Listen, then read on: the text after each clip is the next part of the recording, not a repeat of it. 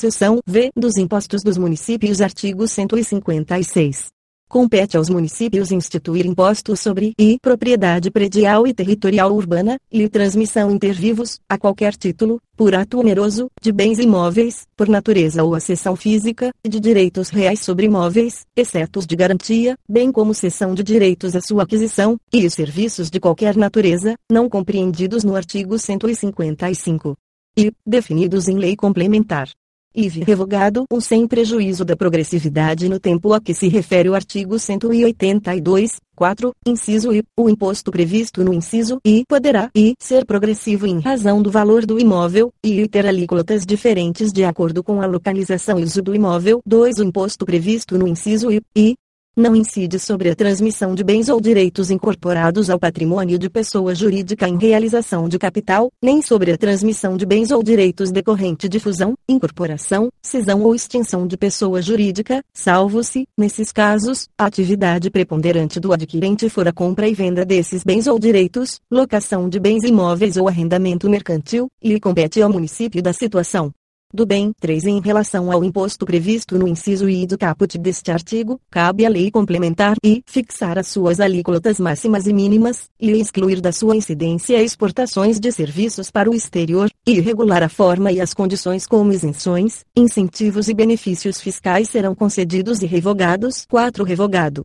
Seção Vida Repartição das Receitas Tributárias Artigo 157 pertencem aos estados e ao Distrito Federal e o produto da arrecadação do Imposto da União sobre renda e proventos de qualquer natureza, incidente na fonte sobre rendimentos pagos, a qualquer título, por eles, suas autarquias e pelas fundações que instituírem e mantiverem, e 20% do produto da arrecadação do imposto que a União instituir no exercício da competência que lhe é atribuída pelo artigo 154 e artigo 158 pertencem aos municípios e o produto da arrecadação do Imposto da União sobre renda e proventos de qualquer natureza, incidente na fonte sobre rendimentos pagos, a qualquer título, por eles, suas autarquias e pelas fundações que instituírem e mantiverem, e 50% do produto da arrecadação do Imposto da União sobre a propriedade territorial rural, relativamente aos imóveis neles situados cabendo a totalidade na hipótese da opção a que se refere o artigo 153, 4, e, e 50% do produto da arrecadação do imposto do Estado sobre a propriedade de veículos automotores licenciados em seus territórios, e 25% do produto da arrecadação do imposto do Estado sobre operações relativas à circulação de mercadorias e sobre prestações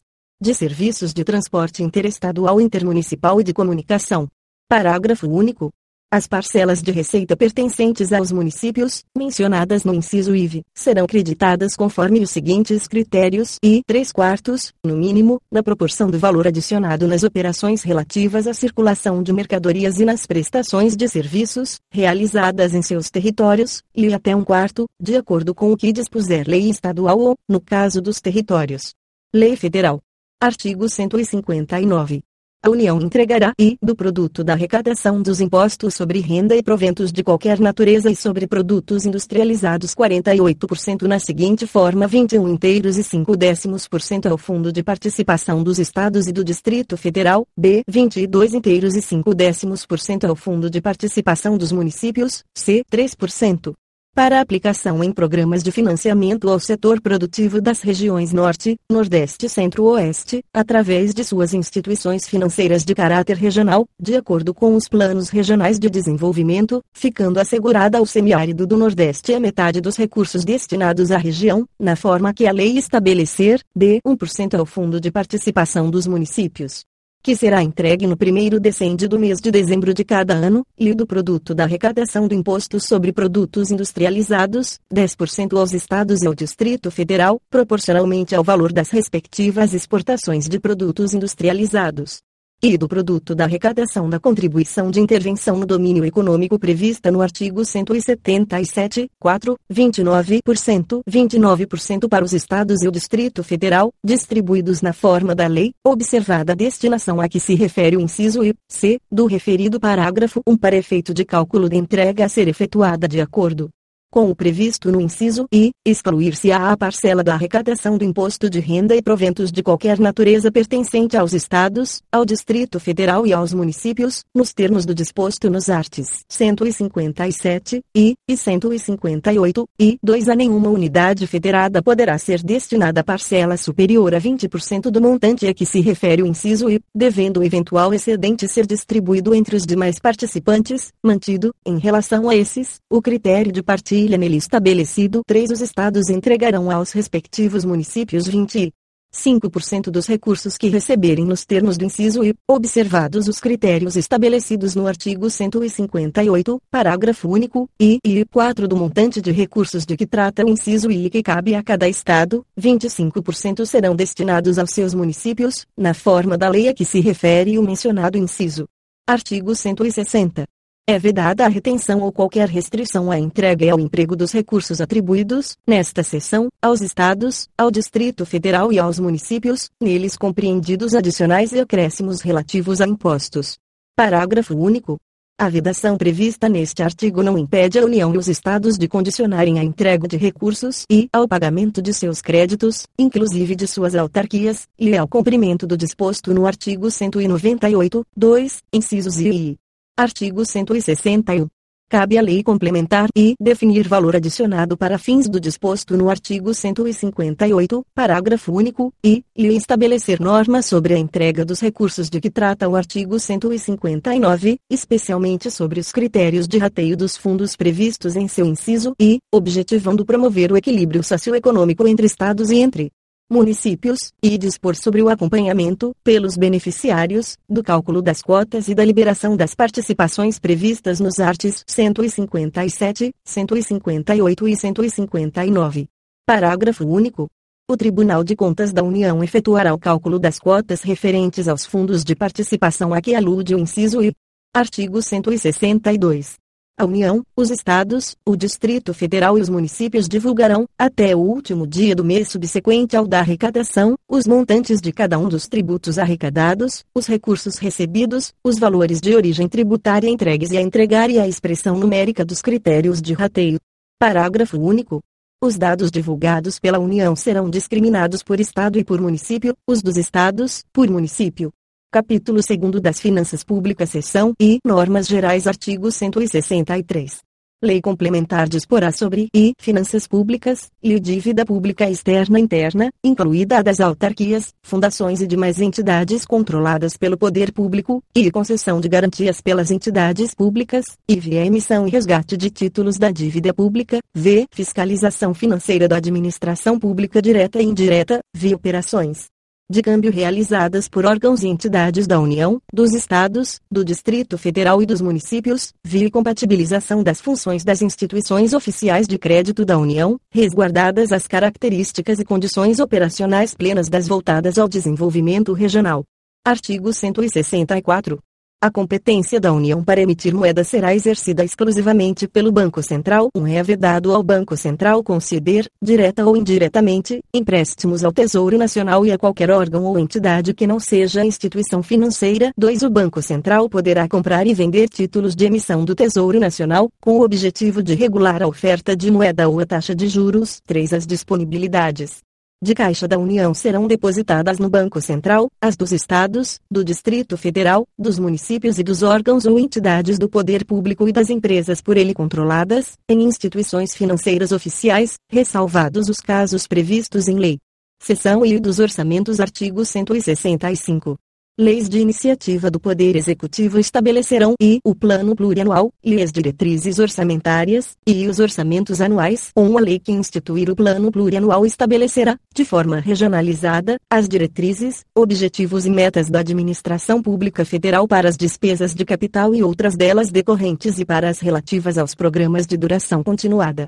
2. A Lei de Diretrizes Orçamentárias compreenderá as metas e prioridades da administração pública federal, incluindo as despesas de capital para o exercício financeiro subsequente, orientará a elaboração da Lei Orçamentária Anual, disporá sobre as alterações na legislação tributária e estabelecerá a política de aplicação das agências financeiras oficiais de fomento. 3. O Poder Executivo publicará até 30 dias após o encerramento de cada bimestre, relatório resumido da execução orçamentária, 4 os planos e programas nacionais, regionais e setoriais previstos nesta Constituição serão elaborados em consonância com o plano plurianual apreciados pelo Congresso Nacional. 5 a lei orçamentária anual compreenderá e o orçamento fiscal referente aos poderes da União, seus fundos, órgãos e entidades da administração direta e indireta, inclusive fundações instituídas e mantidas pelo poder público, e o orçamento de investimento das empresas em que a União, direta ou indiretamente, detém a maioria do capital social com direito a voto, e o orçamento da Seguridade Social, abrangendo todas as entidades e órgãos a ela vinculados, da administração direta ou indireta, bem como os fundos e fundações instituídos e mantidos pelo poder público. 6. O projeto de lei orçamentária será acompanhado de demonstrativo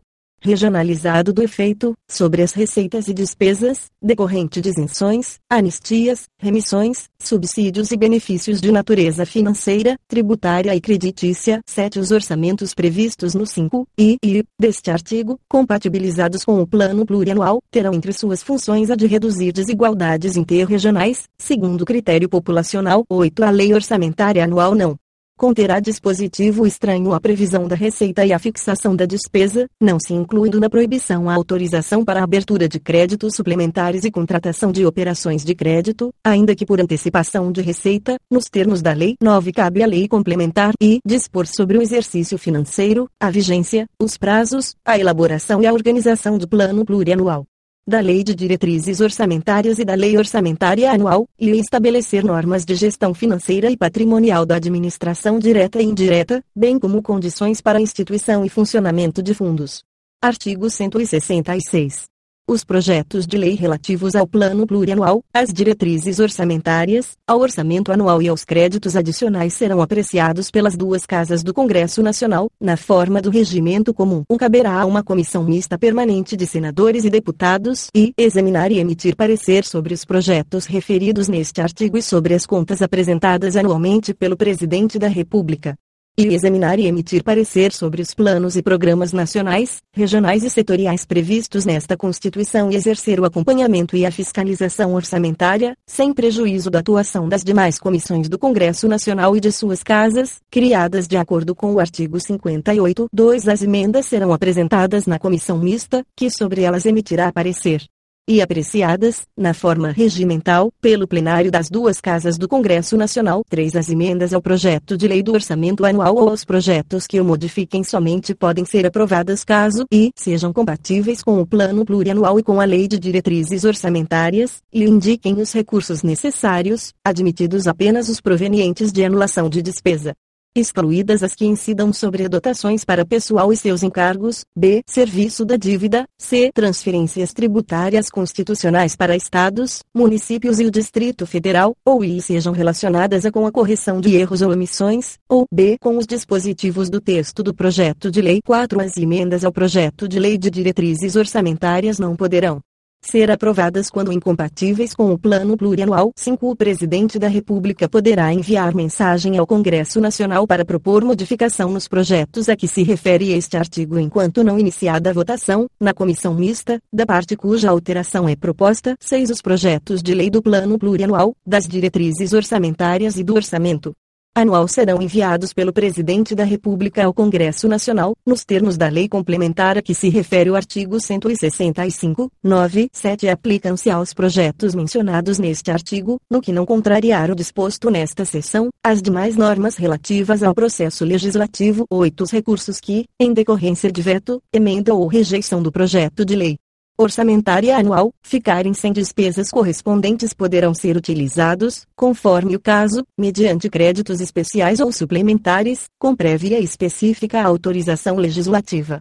Artigo 167 são vedados e o início de programas ou projetos não incluídos na lei orçamentária anual, e a realização de despesas ou assunção de obrigações diretas que excedam os créditos orçamentários ou adicionais, e a realização de operações de créditos que excedam o montante das despesas de capital, ressalvadas as autorizadas mediante créditos suplementares ou especiais com finalidade precisa.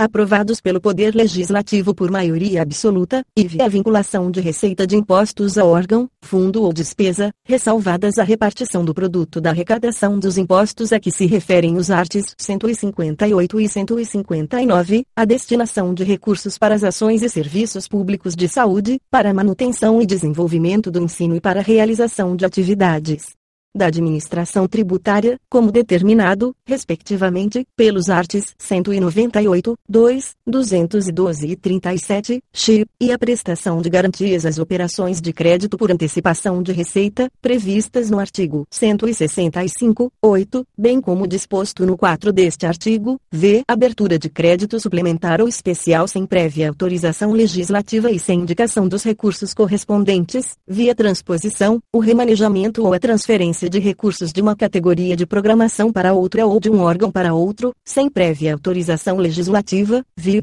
a concessão ou utilização de créditos ilimitados, via utilização, sem autorização legislativa específica, de recursos dos orçamentos fiscal e da Seguridade Social para suprir necessidade ou cobrir déficit de empresas, fundações e fundos, inclusive dos mencionados no artigo 165, 5, e que se a instituição de fundos de qualquer natureza, sem prévia autorização legislativa, x, a transferência voluntária de recursos e a concessão de empréstimos, inclusive por antecipação de receita, pelos governos federal e estaduais e suas instituições financeiras, para pagamento de despesas com pessoal ativo, inativo e pensionista, dos estados, do Distrito Federal e dos municípios, e a utilização dos recursos provenientes das contribuições sociais de que trata o artigo 195 e, a, e, para realização de despesas distintas do pagamento de benefícios do regime geral de previdência social de que trata o artigo 201 ou nenhum investimento cuja execução ultrapasse um exercício financeiro poderá ser iniciado sem prévia inclusão no plano plurianual, ou sem lei que autorize a inclusão, sob pena de crime de responsabilidade. 2. Os créditos especiais e extraordinários